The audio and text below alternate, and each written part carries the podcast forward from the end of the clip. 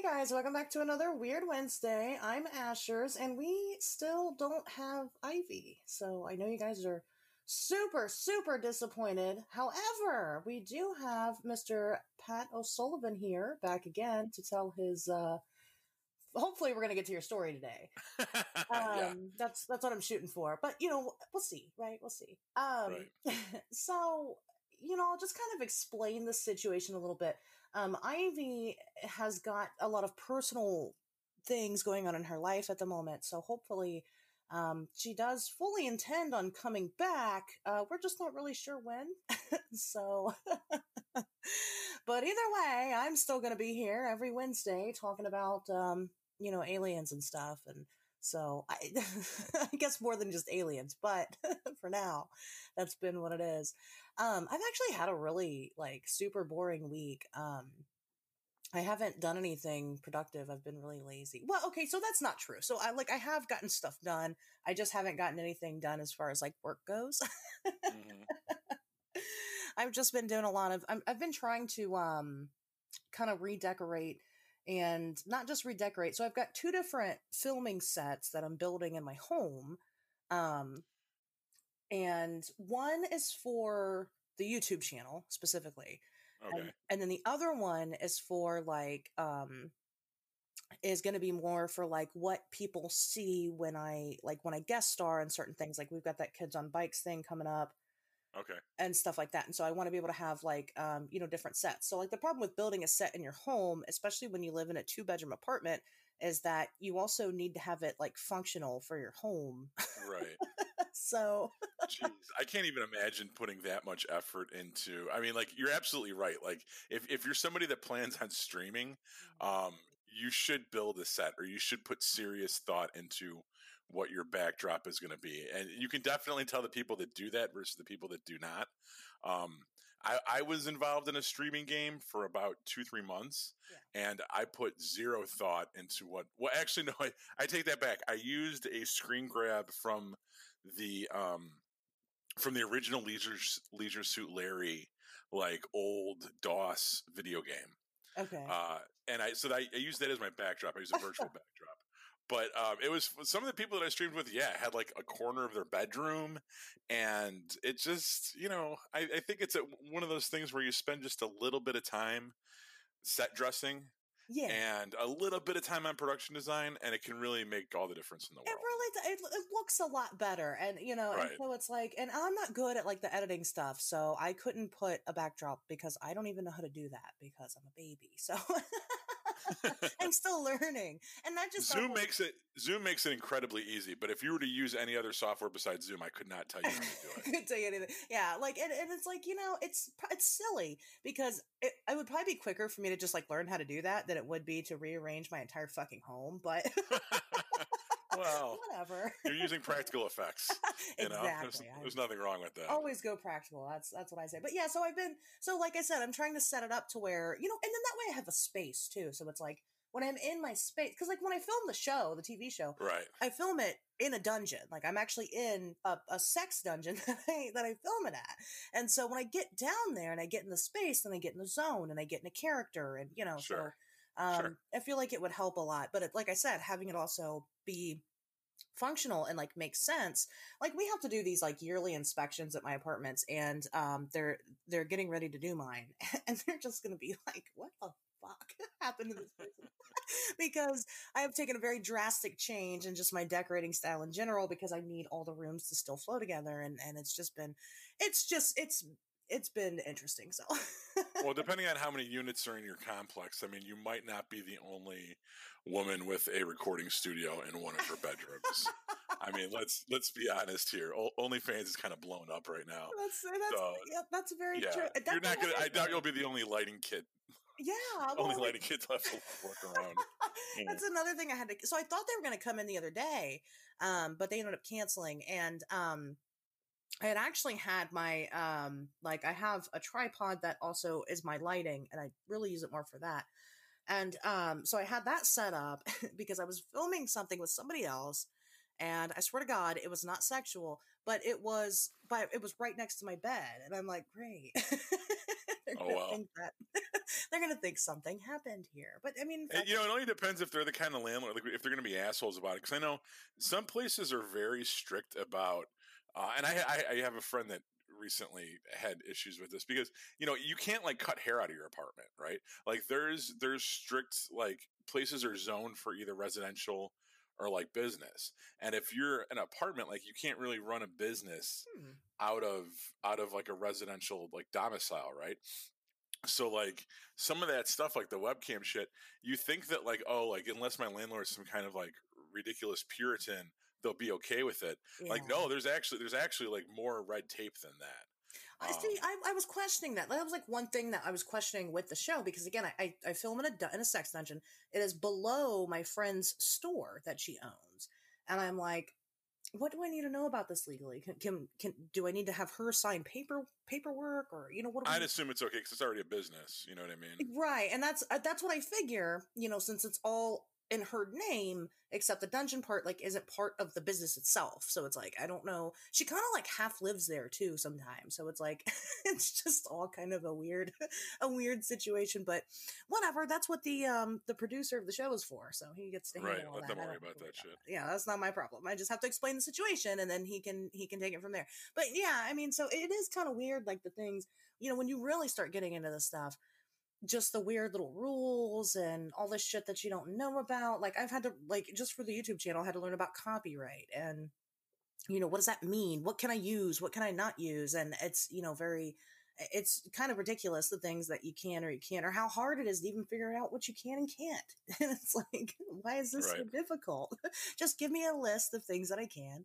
I wish there was like a database where I could just like type in like I don't know if I could take like a certain picture because my channel is mostly it's the, the, the, same shit that's on here, just a little more in depth. You know, cryptozoology and aliens and stuff like that. So it's like, can I use can I use the famous Patterson Gimlin footage? Am I allowed?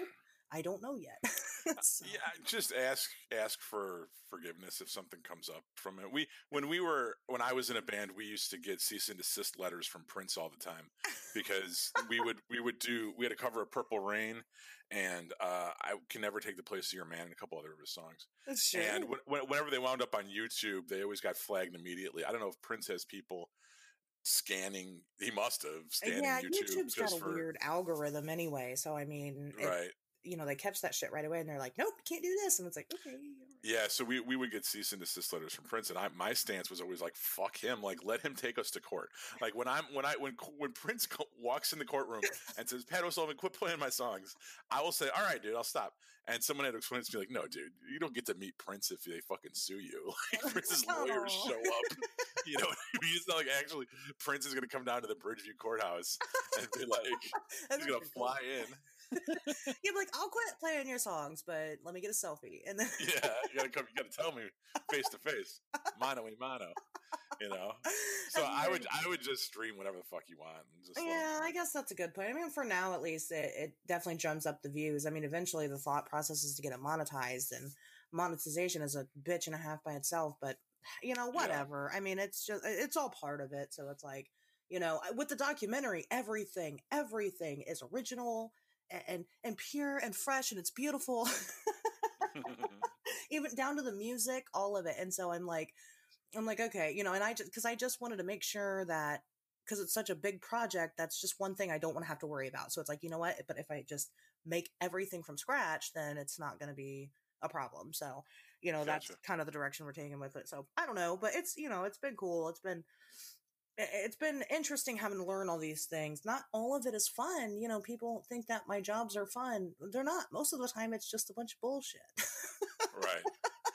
Even now, like the fucking my weekly horror reviews are like, you know, I have to go through and actually read about, you know, the directors and the actors and the other shit that they've done. And like, I can't just be like, yes, watch this movie, it's great, or no, don't watch it. It's you know oh, what I dude. mean? It's work. Can we talk about that for a second? Can we talk about that for a second? So, like, the one thing I was gonna, you know, uh, I assume at some point you're gonna get around to asking me how my weekend was, and uh, the one thing that I was gonna pimp up front was the fact that I went and saw New Mutants this weekend, yes. and I wrote about it for Daily Grindhouse, and allegedly it's gonna be posted on Daily Grindhouse at some point this week, although. I, I pitched this, you know, our, our mutual friend Mike is the assistant editor there. So I have kind of like a I, stuff that I write um, I write stuff for Daily Grindhouse and Bloody Disgusting, yeah. but both those cases, like I have specific editors that I deal with, and it's specific pieces that I run. So like I'll I'll pitch them stuff and they'll say yes or no, and then I'll do it. I don't like take assignments or I don't have like a beat or anything. It's just if I want to write about something, I have multiple sources that I can take it to, and hopefully somebody runs it. Right. So with the whole New Mutants thing, that to me felt like a very good story because uh, it's a horror movie, it's a mm-hmm. comic book movie. Uh, it had a troubled production. It should have been out like two and a half years ago, and it's also kind of like the first major um, theatrical release that we've had in a right, long, fucking long ass time. Yeah. So uh, I went. I was like, I'll go, I'll go see it and I'll write about it. And uh, it was. I mean, I I dug it. Like you know, spoiler alert. It's it's uh, like a very horny episode of Buffy. Um, and Buffy's already pretty horny. So like, right? yeah, I mean, it's definitely it's it's very girl interrupted. It's kind of like a woman in prison movie. Like it's it's. I was not expecting it. Like um, and it was good. I dug the shit out of it. And it was good, it was scary enough. It wasn't you know it wasn't like Jennifer. Didn't you just write something about um? Jennifer's missing, or what's that name of the movie? Oh, Megan is missing. Megan is missing. Holy Have shit! You seen it? Yes, yes. oh, with the weirdos that I've dated, yes, fucking a, I've seen that. But uh, it's not like that. Like it's it's not like horrific oh, okay. like that fucking movie is. But it's it's definitely it's way scarier. It was way better than I think anyone expects it to be. Yeah. And um, I definitely would recommend it. But so I write it. You know, I, I pitch it to the editor. I'm like, hey, if I go see this, can I write about it? Mm-hmm. And the guy mm-hmm. goes, sure and I write it and I submit it, and now it's been two days and it hasn't been posted yet. And I'm looking at the website and like nothing's been posted since like the first week of August.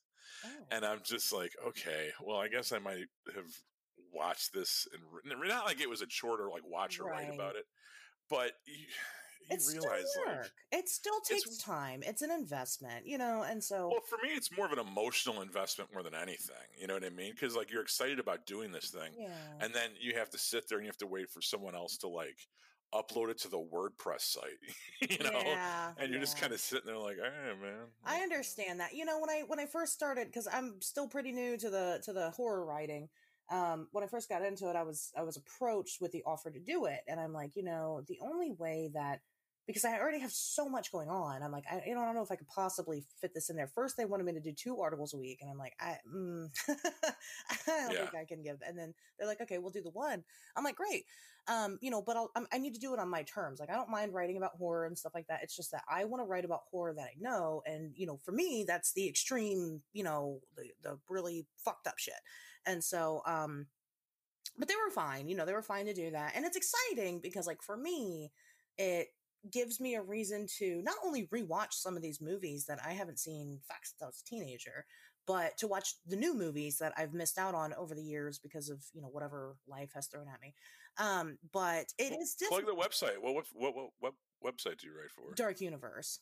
The Dark, Dark Universe. Universe. Okay. Um, yeah, horror database. So, um, yeah, and you know they're cool. You know they're so far, I mean, from what I've interacted with the people, they're cool. They haven't asked me to do any more than what I've already done, so I'm like, okay.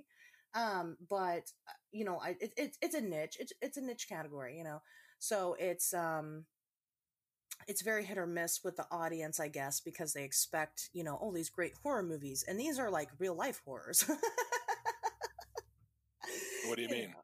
Well, like like we said, one of the one was Megan is missing, and that movie's you know fucking. Oh, based in reality, yeah. Right. Yeah. It's difficult. To, well, most of them. I mean, some of them are like like I just did. Uh, last week's was um, I spit on your grave, and okay. you know, which in my that's like one of my top five movies like of all time. It's a fucking masterpiece. Um, but it it is very hard to watch, and I have to portray that. So like I have to because what I'm writing for again is a very specific group of people. I'm not trying to convert the usual horror fan. you know, right. I'm trying to like get the attention of people that already know. And so my first couple of articles have been um bigger movies that more people kind of know about. But anyway, so I wrote this, you know, I wrote this article about I Spit on Your Grave and somebody had commented um on like the Twitter promoting it, the post promoting it, and they were like, um, they were like, "Oh yeah, but but have you seen the Human Centipede? It's the worst that's out there." Blah blah blah blah. No, and I'm like, Uh, you know, but that's really subjective because I would right. think that like rape, you know, for for somebody that's been raped is going to be worse than sewing ass to mouth. so I guess. And the first Human Centipede really is pretty. I, I honestly really like that series, I- and the first the first one is not that. It's it's incredibly tame. It's I, I think it's effective, but it's not it's not gory. And then he went in the other direction with the second one, which was like, oh, you want to see gory, and he made the most ridiculous fucking movie that I've ever seen as far as. You think the second one was more ridiculous than the third one? Oh, the third. Well, okay. So then you get to the third one, and the third one, I I was just like, it was that was too. I wasn't a fan of the third one. Uh, right. The, sec- the first two I thought were very good, very effective movies in their own right, and the third one, I think, I think he had two really good ideas, and then he had kind of a concept for the third one, but I don't think he he had the same. Mhm. He was. I don't know what he was trying to say with it. I get what he's trying to say with the first two. Yeah. And that's kind of why I love him so much. The third one, I don't know if I know it was kind of about America and the prison system, yeah. but it was also like It was just it's- so ridiculous. yeah, it was. There was too much. I don't know. I It don't know. The, th- They tried too hard. The first one, I really did like the first one. It was an original idea. It was fresh. You know what I mean? It was something different. And felt, the first one feels like Texas Chainsaw Massacre to me. Like it kind of is, yeah, very it's very sparse, and there's not a lot. There's no gore. Like very, very little gore. right, But but it's all it's all implied, and it's all it, it's very effectively shot. And right. It doesn't show you Yeah. anything. Whereas, like, then you have the second one where, like, the fucking the fucking baby's head gets crushed. oh my god, and- that is I'll, I'll never forget that moment in the theater seeing that. It was it was a uh, yes, it was. Oh, I'll remember that. See, I knew I saw it in the music before box. I watched it. All my friends were like, "You would really like this movie if you watched," and I had never heard of it. They're like, "You know, you'd really, you'd really be into this." And I'm like, "Okay." And so, and I watched the first one. I'm like, "Okay, well, this is good. You know, what? How could they possibly continue this? Let's see." And so, and then I watched the second one. But I, like I said, I already knew kind of all the the the hard parts anyway. And so I'm like, you know, I wasn't really, I wasn't really surprised. I like what he did with the black and white. Um, because he most likely did that because of um, Censorship issues or whatever. uh, practical effects. They're you know when when you go that gory, you know he's cutting up the knee tendons and you know then Yeah. the you know the baby's skull smashing. I mean that's you know that's hard to get when you have full color. Yeah, I hear you. know, I you know that was that was smart. And then the third one came out, and I'm, it's like a 900 person centipede or some shit. I'm like, I gotta see that. And then I watch it, and I'm like, this was not worth the watch. So It, I think it was a comment on American excess or something, and I don't, I don't know. I It, know, listen, I get it. It's just that, and I say that a lot because I do watch these movies, and every single one of these movies is some pretentious bullshit. All of them, all of them. It, they all are. But the thing is, is that I should not have to fucking Google what the meaning of your movie is. I should be able to get it. And if you can't effectively give that message, then then you didn't you didn't make a good movie. well, I think if you don't if you don't get the message of their movie, you know, maybe it's the audience's fault for not being receptive to it, or maybe it's the uh, filmmaker's fault for not being clear on what they're trying to convey. I think the only time that that somebody's at where somebody's to blame is if the filmmaker has expectations for the audience that aren't met. Like if the filmmaker tries to say something with their film mm. and it, it falls on deaf ears, okay, well then it's either the filmmaker for not being clear, or it's the audience for not being smart, like whatever. But I mean, I think if you just make something and release it, and some people get it, some people don't. I don't, I don't think I, I, I don't think you have to Google Well, yeah, you're what not a these total failure, but it's like it's like song lyrics. You know what I mean? Like, do you that's true. I- you know sometimes you want to read what the lyrics are, but you don't necessarily have to. And you know But have you seen or even heard of Begotten? the what? Begotten, Begotten. It's like a No. black and white. It, oh my god, it is the most. People are always like, "This movie's really fucked up, and you should watch it." And if you don't like it, you just didn't get it. No, it is the most pretentious ass bullshit I've ever seen in my entire life. And it's like, it's got something to do with like, it's like retelling what like the story of creation from the Bible. Okay, and it's like Mm. right and it's like mother earth gives birth to you know somebody and then this tribe of people come up there's no there's no dialogue it's all music it's like 30 minutes long it's it's fucking horrible It's a- Did you see? Here, here's a here's a good one. Did you see Mother? I did see mother i did not like Would- mother See, I love. I thought that was. I thought that was absolutely brilliant. I absolutely loved it. a lot of Um, people did a lot of people Didn't did. like The Witch. Didn't like Lighthouse. I was like, eh. I think the performances were kind of interesting, but as far as the movie goes and shit, like I didn't really I- fucking care too i haven't seen the witch I yet I haven't seen What? The Lighthouse. I've heard really bad things about The Lighthouse. I have not seen Hereditary. That's kind of another one in that weird Um, category. I hear. I don't know. I haven't seen it. Yeah, it was okay. I think I saw that in the theater. Yeah, That was that was all right. I didn't see Midsommar. Some of that stuff, it's like those A twenty three movies are super fucking hit or miss. They You know what I mean? They Some of them are re- really way too pretentious, and some of them are, are actually kind of interesting. Well, I think with Mother, I had this expectation because what I heard, somebody had described it to me as being kind of like Rosemary's Baby. And I'm like, oh, No, well, that's a great movie. So, Yeah. um, so I watched, I watched it with that expectation, and I'm like, okay, I can kind of see what they're talking about, but also, no, it has, it's nothing like that. right? So I think it's because I had that expectation already that it just kind of was ruined for me from the get go. That's why I usually like when I watch a new movie, I, I don't like to watch trailers. I worked at a movie theater for five years, and and I always tried not to watch the trailers. I don't. I try not to talk to people about it, um, except for basic opinion, and then that way I can go in completely unbiased and just be totally you know rocked with whatever's thrown at me. And um, you know, so like, and I find when it comes to stuff like that, again, like Mother, it just it ended up ruining the experience. So Yeah, I had no. I all I knew was Darren Aronofsky, and I, I liked Noah, and I liked his other movies. mhm. Um, so I went in there kind of like blank slate, and I and I was able to kind of piece together what it was about as this like it, it unfolds kind of like a mystery before you realize what the what parallels it's drawing, right. and then once I figured that out, I was like, holy shit! And then like as I pro- progressively was was proven more and more right.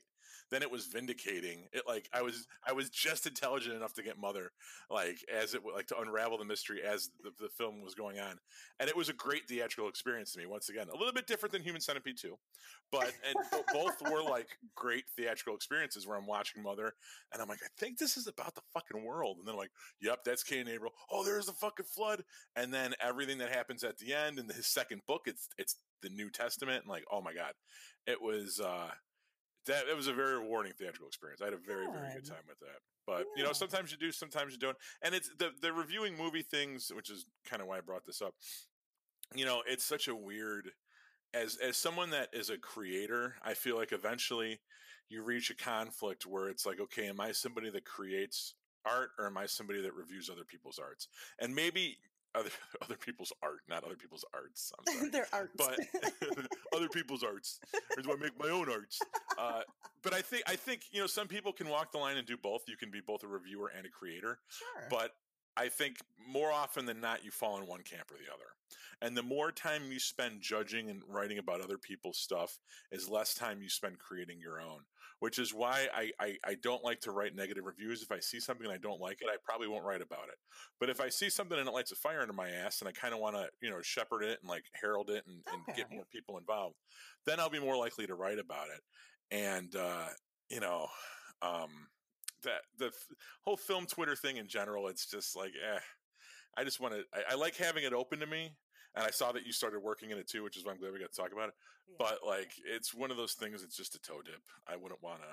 I, I wouldn't mind being invited to more parties or going to see more free movies. Don't Yeah. get me wrong, free movies are a good thing. Yeah. But um, I, I ain't trying to be all about that life. it's not terrible. I felt like it was just a good bridge between like what I already do with my Freudian studies and then Okay. putting it together with my with my horror, you know, uh, I don't want to say persona because it's all me, but my my horror community because I've got these different we've talked about like my different fans before and they're they're all Mhm. and there is some overlay between them but but not always. And so it's like I figured doing the extreme horror reviews would make sense because I'm talking most of the time about like real life, you know, topics in those movies and, and stuff like that. Mhm. So, um, but I, I try to stay pretty unbiased. Like I, I didn't like, um, I didn't really like Megan is missing.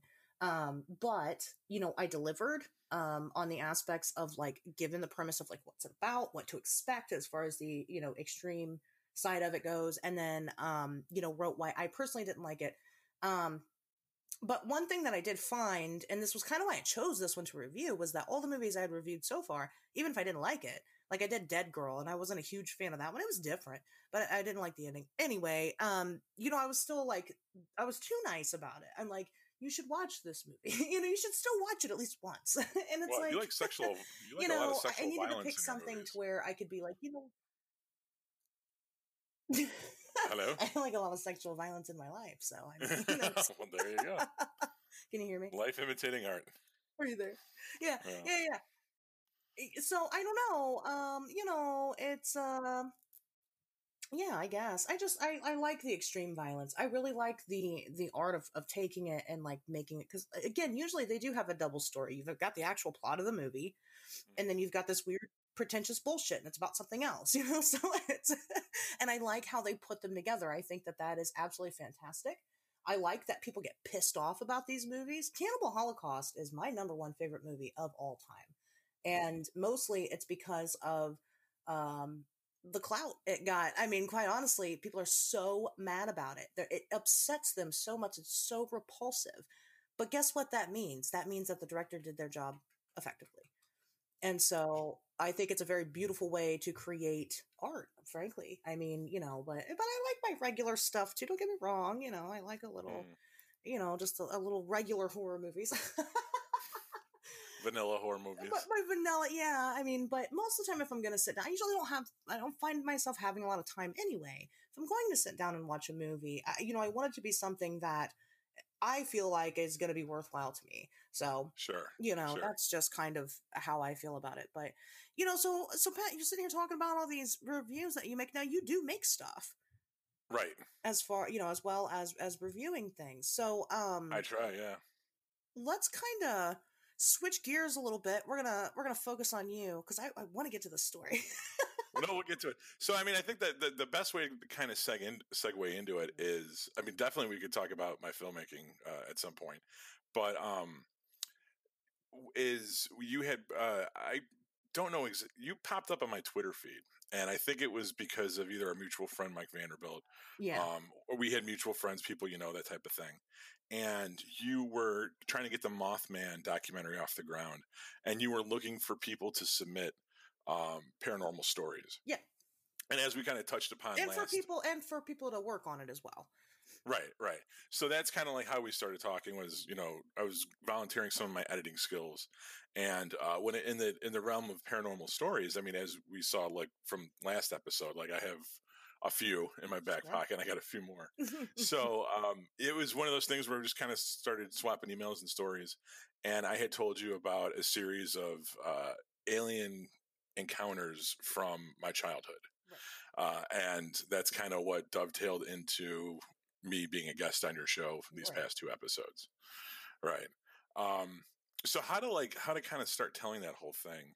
It's weird because you stuff like this you never know where to start because any any point in the story that you pick there's inevitably something that happened before that that you could reference it right? It's like you almost have to start with the day you were born. Yeah, that's true. Y- you know what i mean? Like there's always like well but then this happened and that's what kind of led into this. And um you know so this has definitely been like a through line throughout my entire life. And um you know i think the easiest way to kind of like you know the cornerstone that we should probably lay is that i definitely grew up in an environment where uh the paranormal and the uh Fortean was somewhat commonplace Mhm. and um you know that is just kind of the byproduct of growing up in the 80s in the middle of the new age movement and having parents that were ex-hippies you know and um kind of just eh, you know eh, kennedy being the, the kennedy assassination right Yeah, like yeah, for yeah. That's a big- starters right thing. you know people that are our age our parents were kind of grew up in that time and Right. you know, if you grew up in a household where where they didn't where they believe there was a conspiracy or something, then you were kind of taught from day one that the government lies to you. Well, the Kennedy assassination was really the first big event where everybody questioned everything. I think. Sure. And and and and you know, my my father being a Vietnam vet, my mom being a anti-war protester and stuff like that, um, and her being a young woman coming of age in the 60s and 70s was part of that counterculture movement. Um, th- they both held down jobs. I mean, my father was a Chicago police officer. My mom worked for the city of Chicago for 30 years. So they weren't like these like derelict radicals or anything. I didn't grow up on the run, but I definitely grew up in a household where, you know, hey, the Vietnam War was bullshit. We probably killed Kennedy because he was trying to pull us out. Um, later on, when when my parents would kind of split, my mom dated a guy that was a psychic for a couple years. Um, and maybe dating's the wrong word to use, but she was friends with him and he would be over at her house and they used to have psychic parties kind of how you would have like a tattoo party or something right? And you would have a group yeah. of friends come over and then he set up in you know a back room or something and everyone pays 10 bucks and you get a you know 15 minute reading and everyone's sitting around drinking having a good time. Um, maybe that seems like i'm kind of glossing over it like does that stuff yeah like maybe no, now no, maybe I, no, I mean in this world it's pretty normal Okay, so that's what I'm saying is that like that was very normal to me. That was like my parents throwing parties, and there yeah. was like fucking psychics there, right? And um, this person in particular at one point would later on and tell me go to tell me that he had like a CIA handler and you know he had this guy that he would talk to if he ever had dreams that he felt could have in significance in the real world that he had a number that he would wake up and call right now, i don't know how i don't know if this guy was lying to me i don't know why he would but um, once how, again, how old were you during this time period? I mean, this is like my youth. This was like my, you know, I think the last. were you like under 10 or teenager or? So the last time, as far as the psychic guy goes, I think the last time I saw him, I was probably in high school. Okay. And him and my mom just kind of like drifted apart. It was no like big thing. He was like a friend of the family. You know what I mean? To where you could like draw your own opinions about things and stuff like that. It's kind of right. I remember getting a computer like in eighth grade, and he was kind of around a lot, helping me figure out how DOS works. Right. If people remember a land before fucking tablets and you know Apple everything, where it was you know idiot proof. Um, you know, he was he was he worked with computers. That was kind of his day job. And then on the nights and weekends, he would do like you know, hey, psychic night at the Big Boy, first Thursday of every month or whatever. You know, and he was that dude. Um, but he was around like my childhood. Okay. You know, he was just a friend of the family, like any. We had friends of the family that weren't psychics, but this person in, in particular was. So uh, once again, just trying to, you know, paint the backdrop here. Sure. That's kind of the environment I grew up in. And um, as far as the alien stuff goes, the first concrete memory that I have um, would probably be back when I was maybe in like fifth grade and uh, woke up one night to the sounds of screaming. And I had, I ran into my parents' bedroom and my mom was awake and screaming, like, you know, terrified. Sure. And uh, in the room were two grays. And um, pretty stereotypical. Right. Um, I'm, uh, you know, uh, they were t- taller. Okay. They weren't kind of the short ones that you see sometimes, or you you you hear about, or whatever. Taller than Um, people or people size, like regular. Adult size. Okay. And um, uh, wearing all black. So it was like so they so they weren't like all gray. It would be like if they had some kind of like skin tight suit or something on. Like a morph And then- or something. Yeah, and then Yeah. like exposed the exposed head. okay. And um, I remember them looking at me and communicating with me and saying that I wasn't supposed to be here and that I wasn't supposed to see any of this. However, they were going to tell me something and I wouldn't remember it, but I would remember it at a later date when I had to. And um, I sat down on the bed and I remember my mom coming up behind me and kind of like holding me, like protectively from behind, and her being very upset. And then um, that was it.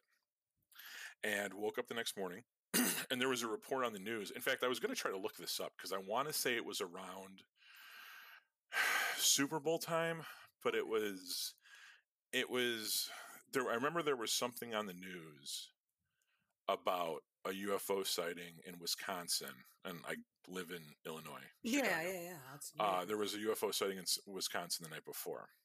And I remember eating breakfast and hearing this and like looking at my mom and being like, huh?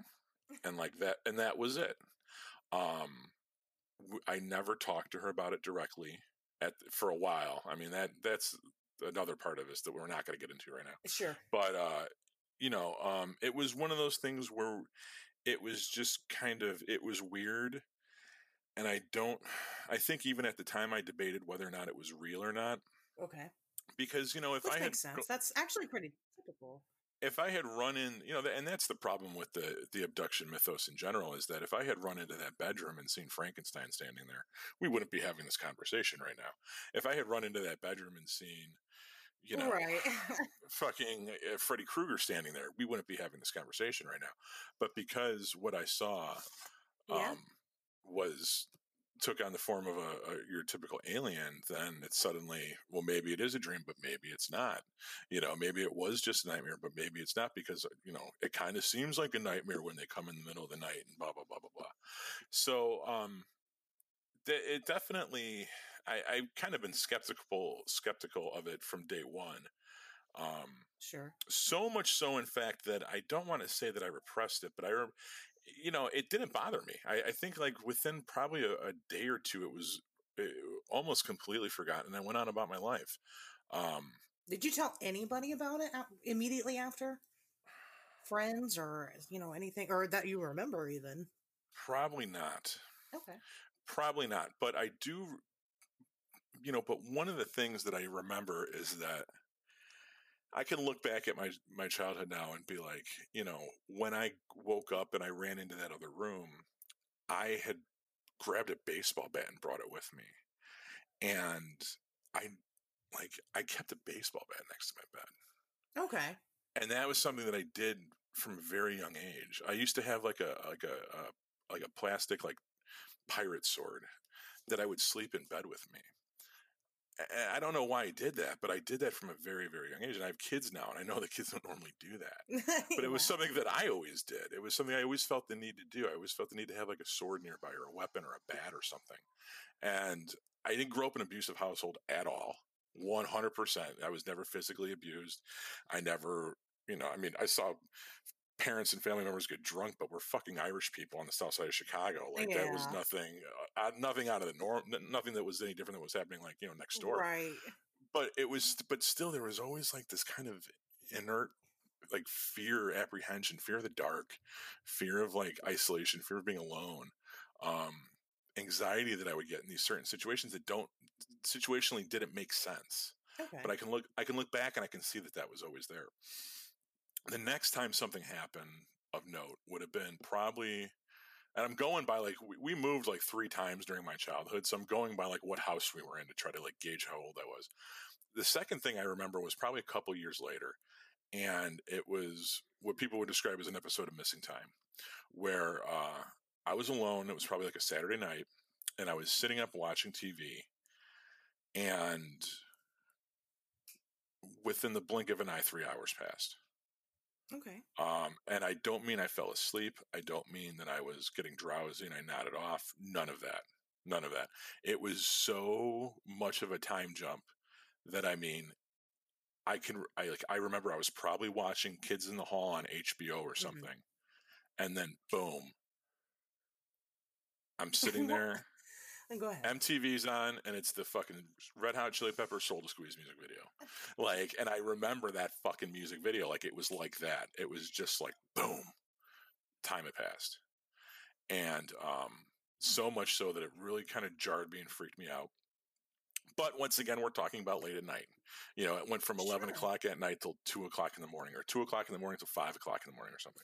You know, So, could I have just passed out and been more tired than I realized?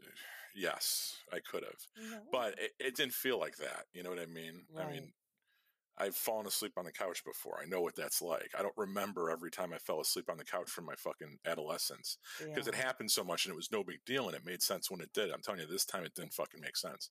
It was weird. It was different. You know? That is really so. When you when you kind of came to, I mean, what did you have any initial thoughts? You were just like, "What the fuck?" What the fuck happened? It was it was incredibly jarring. I didn't. I thought I had rolled over on the remote. I thought the TV channel had just changed. Because that's, that's how that's how it was and then i realized that it no like fucking three hours had passed and i was like holy shit it was like a seismic fucking shift um You're just confused. Like, what? Where am I? What happened? right and then and you know here's and then here's and then what happens is what always happens is is you get freaked out in the moment you get terrified and then you're just kind of like whatever. you know? and you, you, go back about it like well, you know i'm that's, so, that's true well i'm someone i've i've had night terrors my whole entire life right sleep paralysis and I, I mean anyone that's had that knows exactly how what i'm talking about because in that moment mm. you are fucking convinced that your life is about to end you you you're convinced that like the the some uh, unholy terror is, is right behind that closet door and it's coming for you. Yeah. And you, there's nothing you can do about it. You are in the most fucking fear and panic that you've ever experienced in your whole entire life. And then what happens? It passes and you fall asleep and you wake up the next day and it's fine. You don't even think about it. Never happened. That's true. You wake up, you take a shower, you take a shit, you go to work. And that and that's what's so crazy is that we can be in these fucking situations that are so stressful and so terrifying. Yeah. And in that moment, you know, we're just like out of our minds. And then how quickly, like, we almost welcome the return of reality.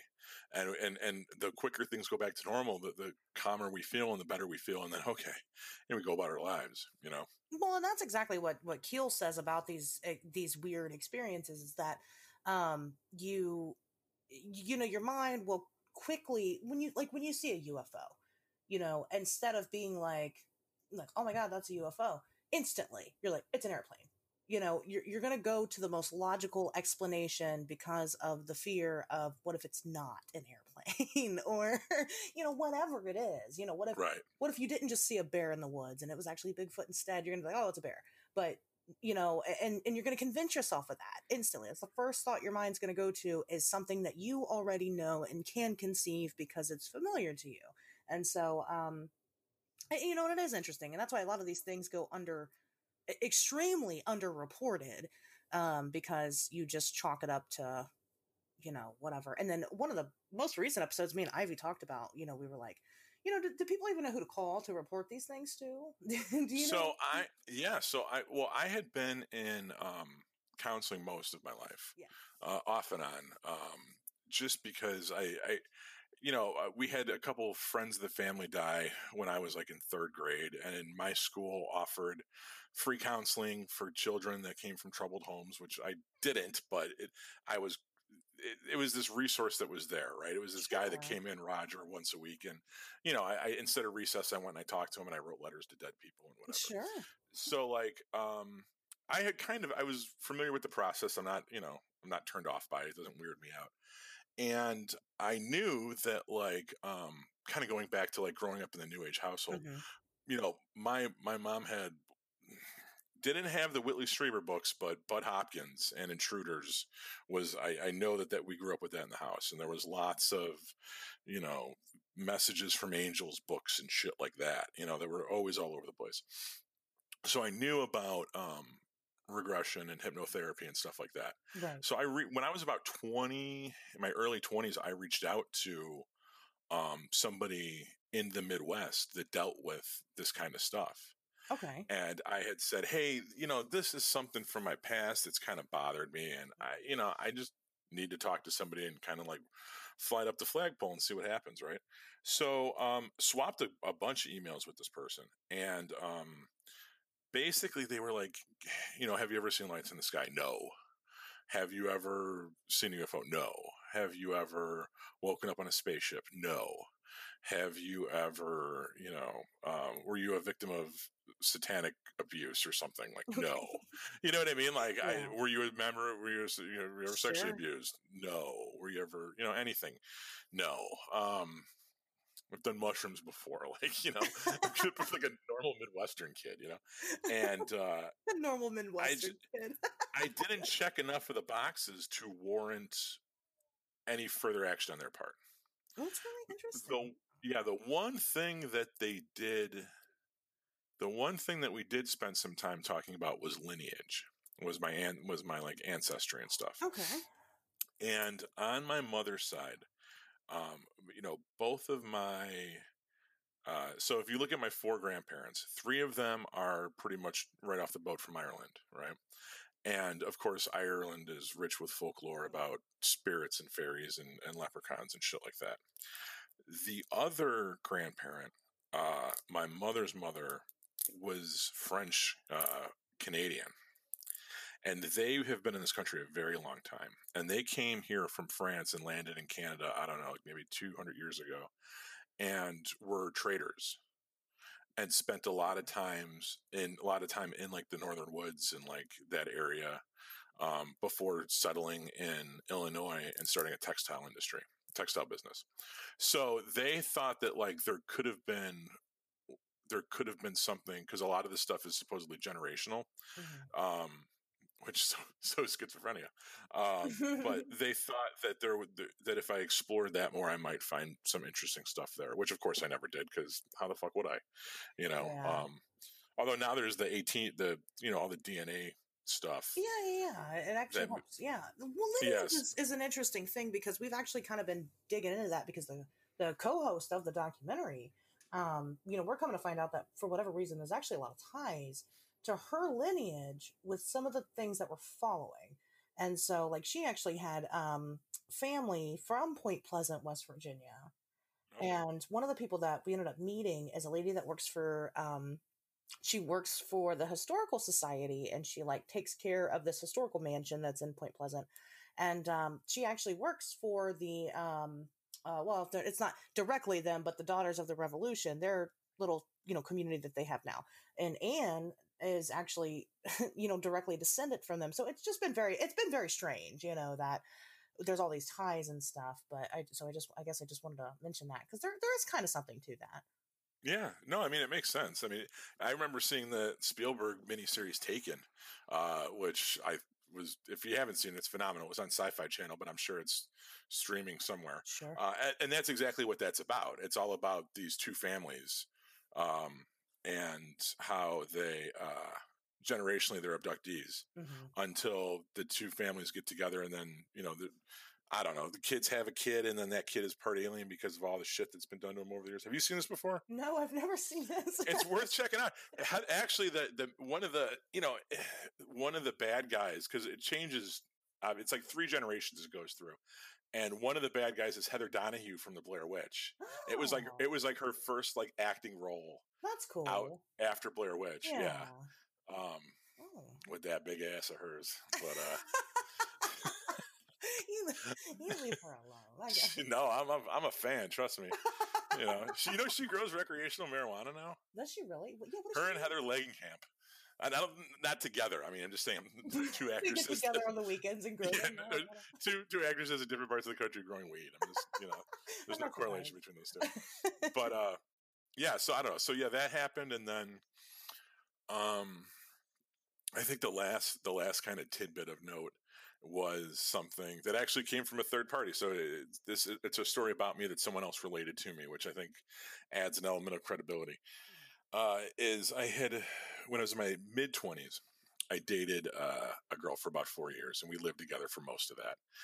And we broke up, and uh, as people do, and uh, I mean, it wasn't a terrible breakup or anything. Just kind of, she was older than me anyway, and different points in our lives. Sure. And uh, we ran into each other at a bar uh, a couple months after the breakup.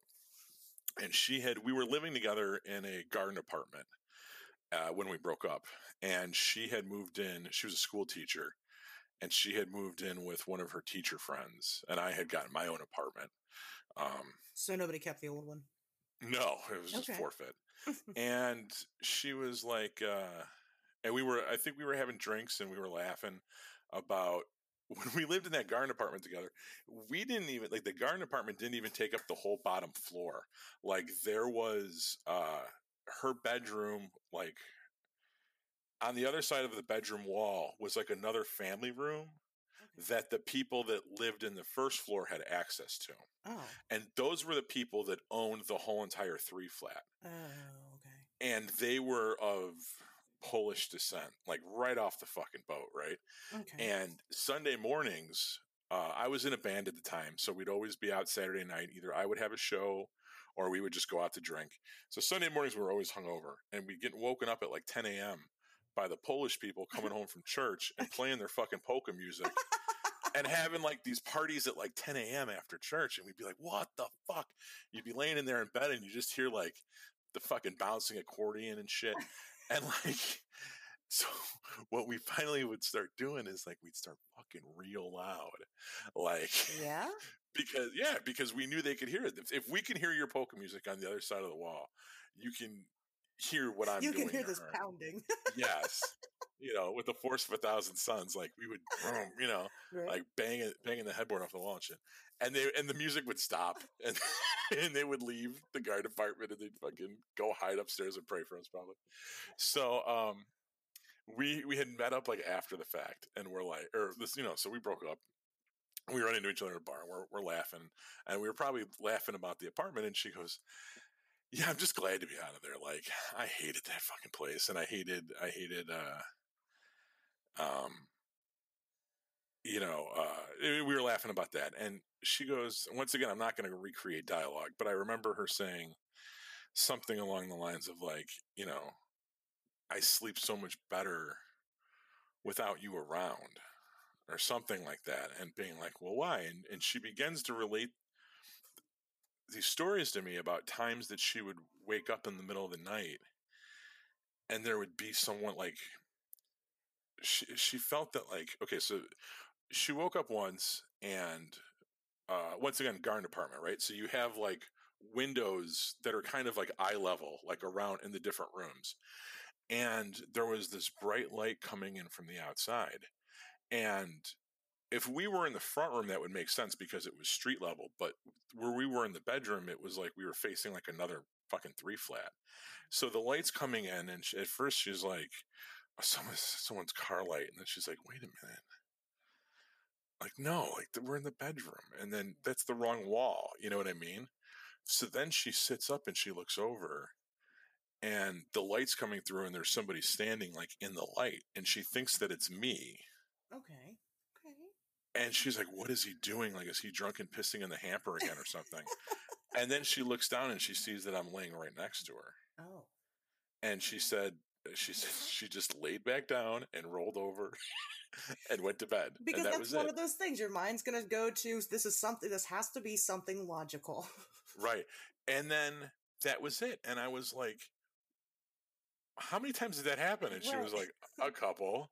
And I'm like, why the fuck are you telling me now? right Like, why didn't you say anything and she, I don't, she's like, I don't know. She's like, I never really thought about it. Like, I just, yeah, it was weird, but you know, whatever. I just figured that I was dreaming or fucked up or something. And I was like, okay. and once again, maybe, she, maybe she was, but you know, that was something someone told me about this, about, you know, did you have issues sleeping after that I mean, going home and being like like you go like your head hits the pillow and you're like fuck that bright light's gonna come in no, you know, I um I've always had a I've always had a fan on. I mean, I'm like number one, like obviously I can't sleep in silence. Um, you know, so I I moved when I moved out. I lived at home, and then I moved out when I was probably like 20, and I always had roommates. Um, okay up until probably my late 20s when I finally got my first apartment with like no, you know, I was like old enough and making money and like I didn't have roommates anymore. Um, but then I realized very quickly that I didn't like that, and Yeah. I would I would have girls over all the fucking time to the point where like I I didn't even like really like some of these people, but I it, it's oh. like I couldn't. It like freak me the fuck out to sleep alone. Like I hated it. It was like to that level of isolation. It was like the the kind of creeping terror that sets in is like I don't know. E- either you know what I, I- I think i as far as our listeners goes. Look, either you know what I'm talking about or you don't. And if you don't know what I'm talking about, good for you. But if you know what I'm talking about, like yeah, motherfucker, it's like that. You know, And yeah, yeah. now that I'm older, like you know, I'm married and like I have children, so th- it's nice because I'm not really alone a lot. But sometimes I am still. My wife was from out of town, and she'll she'll go back to where she's from and stuff. And uh, you know, I it's I, I still have it to this day. And, and now I have a dog, so it's like there was there was one time where like my dog was it was just me and the dog, and uh, I had kind of eaten too much of an edible, so like that didn't fucking help things. And I'm sitting here and I'm like laying in bed and like all the lights are on in the whole entire house. ADT is set, the alarm is set. I have my fucking samurai sword in the bed next to me. All the lights are on. TV's on in the other room. Parks and Rec is on a fucking loop. You know, and I'm still I, I can't go to sleep. Fans are on everything, and um, I hear something and I sit up, and then the dog sits up, and I look at the dog and the dog looks at me and I'm like, oh shit. I'm like, does he hear what I hear or is he reacting to me? you know what I mean? Like, is the dog onto something or is the dog just freaking out because yeah. I'm freaking out? And uh, then, you, of course, you got to get up and you got to search the house from top to bottom. And it's absolutely nothing and then you know you just drink yourself until you pass out you know? I mean it's yeah i understand that. Yeah yeah. I, am not a big fan of being alone either but i think mine's just more of a psychological i'm um, just fucked well so. that's maybe it is that's 100% 100% i mean i can the, track mine and know that it is you know what i mean? Whereas like yeah. i can't account for yours pat i don't know you seem relatively normal. I'm high functioning i think is what we call it at this point high functioning You know? Yeah, I mean, you seem all right, you know, compared to some of the shit I've seen, but. well, and that's that's the other thing too is so this is like a relatively mild case. It's probably like perfect. No offense, it's probably perfect for your podcast. But like, I think if you look at the people with the more involved stories, you're like, well, damn, why couldn't I have a fucking smoking gun like that? but then you're like, but some of those people are fucking crazy. They are, and it's it's very apparent that they're crazy. And I'm, yeah. I'm not like I've been. Uh, trust me, they have put me through the fucking runner. Like I've well, been checked out. The first time you and I ever had ever talked, the one of the first one of the first things you said to me. Well, actually, it's more like the last things you said to me. You were like, "Man, it's such a relief that you're not like totally insane." well, how much of that? How much of that dominates this? You know what I mean? I I agree. This field. Yeah. I agree. It, it really does. And you really have to go into everything. Like it's weird, but you have to go into every situation that, that you, that you research with a very, very open mind, but also a lot of skepticism. And sure. so it's, you know, just one of those things where you have to make sure that you are still keeping, you know, your wits about yourself. And then sometimes, but then like you find yourself researching things and you're, and like starting to believe in things. And then you have to like kind of stop and be like, am I going insane? Am I turning into one of these people? Or is there actually something to this? I, you know, I don't know. so it's, it can be tough. It can be, it's very exhausting. And when you actually go back and like look at previous researchers, I mean, they all question their sanity. They kind of go crazy. They're not really crazy from the jump. They kind of end up going crazy or going mad. Even Einstein, Einstein struggled with depression hard and he was yeah. a very brilliant man working on novel ideas that everybody was like what the fuck are you doing you know but he um it drove him nuts i mean it really did and you know it kind of does that so i don't know like one of the first things i had to accept when i got into this was that uh, you know i could go crazy trying to find answers to things that i'm not even capable of understanding so well i think if i think my my whole where i'm at with this like today and i know i kind of last week we were talking about uh, how I thought disclosure was kind of all bullshit and yeah. that this is all you know the the lights in the sky and all that. That's the product of a secret space uh, program yeah. a terrestrial space program. Right. You know um, I don't necessarily draw hard hard connection between anything that I experience to outer space mm-hmm. per se. You know what I mean? I don't see that. Um, I doesn't mean that I don't think it was real, but as far as their connection to like other planets, like no, you know. And I think like you know the fact that I suffer from sleep sleep paralysis that doesn't fucking help, you know. Um, I know a lot of people that suffer from that get into the whole shadow person yeah. mythology and all that, and I don't, you know, maybe, but maybe it could be when you don't have your glasses on and the lights aren't on, you see shit in the fucking room. Like it doesn't mean that it's real. It just means that you know that's what your eyes do. Your eyes play tricks on you. you know? Yeah, that's um, true. That's true. And sleep sleep paralysis is what it is. And I've had it so much that like I can one hundred percent verify that my sleep paralysis is like physical. You know what I mean, or yeah. biochemical or something. It's right. there's no. I get I get it in the afternoon when they're in if i take a nap on a saturday i get it sometimes yeah honestly that's when it happens to me most of the time is during the day yeah which if you believe which the explanation of what it is is you're kind of asleep but you're kind of you're in this weird you don't completely go under you kind of like yeah. bounce on the fucking surface of sleep and it, it creates this weird Dude, that happen. That's what I mean. Like, I have it happen to me so much in like perfectly benign circumstances that I can't believe that like sleep paralysis is like the hag coming for me or shadow people trying to steal my fucking soul or something like that. You know, that's um, kind of why I have like like that's why Anne is the co-host of the documentaries because Anne has a lot of skepticism, and the first thing she said was that she does not believe in the Mothman and um you know but even anne has has had her world rocked because we've had some very strange and questionable experiences. But she still brings to the table very logical explanations about things that that make sense. And so um whereas like with me i'm kind of more of a you know i i, I like to operate on a 1% chance. If there's a 1% chance that it exists i'm going to entertain that idea.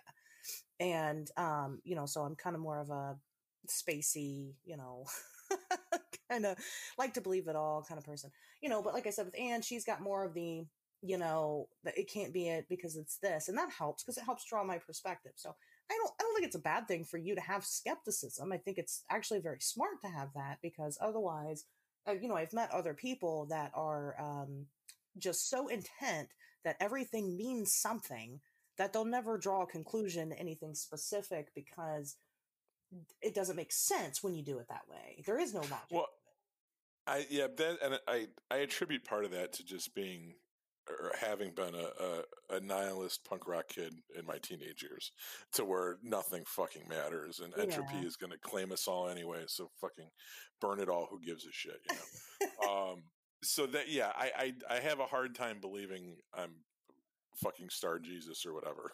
yeah. whatever um these people like to fucking tell themselves. Like I, you know, may, maybe I don't know, but uh, I still have to go to work tomorrow, so fuck it. You know, um, I am not tax. I haven't reached tax exempt status yet. Um, but or Jesus, I, I, I don't pay my rent. I don't I don't see it as skepticism because skepticism means you're like I don't know, and I how I feel is oh I do know, and the answer is no you know, it's like I I don't I I think that these. Well, you're right. I don't. I guess I don't know. you're open. So you're open to these the batch of experiences. Yeah, and I'm I'm willing to I'm willing to bet that they weren't entirely imagined, but um, you know, at the same time, I don't necessarily think that the cookie cutter standard UFO abduction narrative that's out there applies to this. Because, like I said, I've never seen the inside of a spaceship. I've never seen lights in the sky. No one ever. I don't think I have implants in me or anything. Um, you know, I've never had that. You don't have implants and stuff, and it doesn't mean that you didn't have an extraterrestrial experience. Right. A- any any issues with my nasal cavity are a byproduct of uh, completely different set of circumstances. the 80s. uh, the 80s? I was born in 81 when I was fucking nine. What are you trying to say? That's where I started, so I don't. Damn. Ohio girls. Fuck. I've partied hard, man. Um, right. I'm actually only 12, so I'm just. so I look so old now. Um, Wonderful. Drugs, man. It's a hard life. Um, I'm gonna post my titties tomorrow. By the way, everybody, and I'm just trying to bait people in. Um, what with, what, by telling them that you're fucking twelve, yeah. and then saying that you're gonna post news tomorrow. Yeah. Okay. Wonderful. It doesn't have to make sense to you. The only the only point of the joke is that I get it. So okay. That's another way I operate. No reality matters except for mine. So right. Anyway, um, but no, I mean, you know, like I said, it could be. I'm not going to try to convince you of your experience um, because I can't do that. But I think that had you not had these experiences, you would have not had you wouldn't have you wouldn't be the person that you are with the open mind that you have to those experiences Right, and you know, if you look especially like the the first one, I mean, it follows a pretty textbook, and this is something that I definitely learned after the fact. It follows a pretty textbook, uh, sh- like shaman experience, where like, you know, you, you meet some an intelligence from the outside, and something hidden is kind of put in and to be revealed later. Like the, it's it's very allegorical, and you know, eh, it, it's kind of like if you were it almost feels like something out of a movie. You know what I mean? And that. that. Go ahead. Which I know doesn't necessarily disprove it, but it's just it, to me, it's kind of like it's to me, it's just part of my story, and that's just the way I look at it. Is like whether or not what whatever whatever the like you know whatever's underneath the suit mm-hmm. whatever or whatever is underneath the mask it doesn't matter this is this is just part of the narrative that i have and you know i i kind of go back to something that neil gaiman said once when um they interviewed him uh, he they had asked him if he was a scientologist because there was um mm. th- there were rumors that he was or something and um he went on record. I'm actually going to read this quote, and then we can actually end okay. with this if you want. Uh, sure. If you want to give me a second to pull it up. So, um, once again, follow me on Twitter, Frost2112Jack at Twitter. Um, oh, jeez. Totally not prepared. Doesn't fucking matter. Okay. Oh, hey, yeah, it's right here. So, um, yeah, so they asked Neil Gaiman if uh, they thought uh, if he thought Scientology was real. And his response was, I can believe things that are true and things that aren't true, and I can believe things where nobody knows if they're true or not. I believe in Santa Claus and the Easter Bunny and Beatles and Marilyn Monroe and Elvis and Mr. Ed. Listen, I believe that people are perfectible, that knowledge is infinite, that the world is run by a secret banking cartels and is visited by aliens on a regular basis. Nice one, nice ones that look like wrinkled lemurs, and bad ones who mutilate cattle and want our water and our women. I believe that the future sucks, and I believe that the future rocks, and I believe that one day White Buffalo Woman is going to come back and kick everyone's ass. I believe that all men are just overgrown boys with deep problems communicating, and that the decline of good sex in America is coincident with the decline. Uh, is coincident with the decline of drive-in movie theaters from state to state, which are making a comeback. Uh, I believe in a personal God who cares about me and worries and oversees everything I do. I believe in an impersonal God who set the universe in motion and went off to hang with her girlfriends and doesn't even know that I'm alive. I believe in an empty and godless universe of casual chaos, background noise, and sheer blind luck. I believe that life is a game and that life is a cruel joke and that life is what happens when you're alive and you might as well lie back and enjoy it. So basically, everything is real, everything's permissible because it makes the world a more interesting place. Oh, yeah. Um, I 100% choose to live in a world full of magic and demons and aliens and gods and all kinds of stuff and conspiracies because if I didn't, it'd be fucking boring. I'd be really fucking boring. And there's nothing I hate more than being bored. Yeah. Uh, except yeah. maybe sleeping alone. So. and you know, that could be partly boredom too. So I mean, right? I, you you hit the nail right on the head. It all comes back to boredom. I think you're absolutely right. Is that all of this? All of this is just me trying to avoid being bored. all the drugs, all the drugs, all the fucking, all the conspiracy, sex and drugs, UFOs, is just a way for me not to be fucking bored. Um, so that's where I'm at. That's what I believe, and you know, there you have it, Ashley absolutely nothing wrong with that. I mean, like I said, it's it's definitely you have to have all these different people with these different stances because um, you know, again, just going back to the boredom thing. I mean, if we all believed that, you know, that everything was real, then it would be pretty goddamn boring because you wouldn't have anybody to convince. right. Or not can you know, or you know, lean the other way and and tell them that it's not real. So I mean, it's it definitely um makes the world go round. So yeah, I, I believe in that for sure. Well, is there anything else you want to add to this before we uh, cut it off for this Wednesday? And oh, I think I've said enough. I'm even sick of the sound of my own voice at this point. So oh no! I can only imagine what your dear listeners are going through. I apologize. They're like, "Who is this guy?" follow me on Twitter and find out. Exactly. Guys, follow Pat on Twitter. he's he's a cool guy, I promise. He's not he's not uh the typical crazy, so not my typical crazy anyway. Maybe they like that though. Maybe that's why they follow me. I don't know. Um anyway, all right. Well, um that was that. I'm trying to think if there's anything I need to plug this week. I don't think so.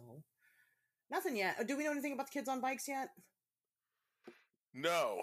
Um, I really do need to get started on that, though. Okay. so we'll do that soon. We'll, I we'll talk about that when it's time to talk about that. But today is not yeah. time to talk about that. So. All right, guys. well, we'll see you next Wednesday. Take care.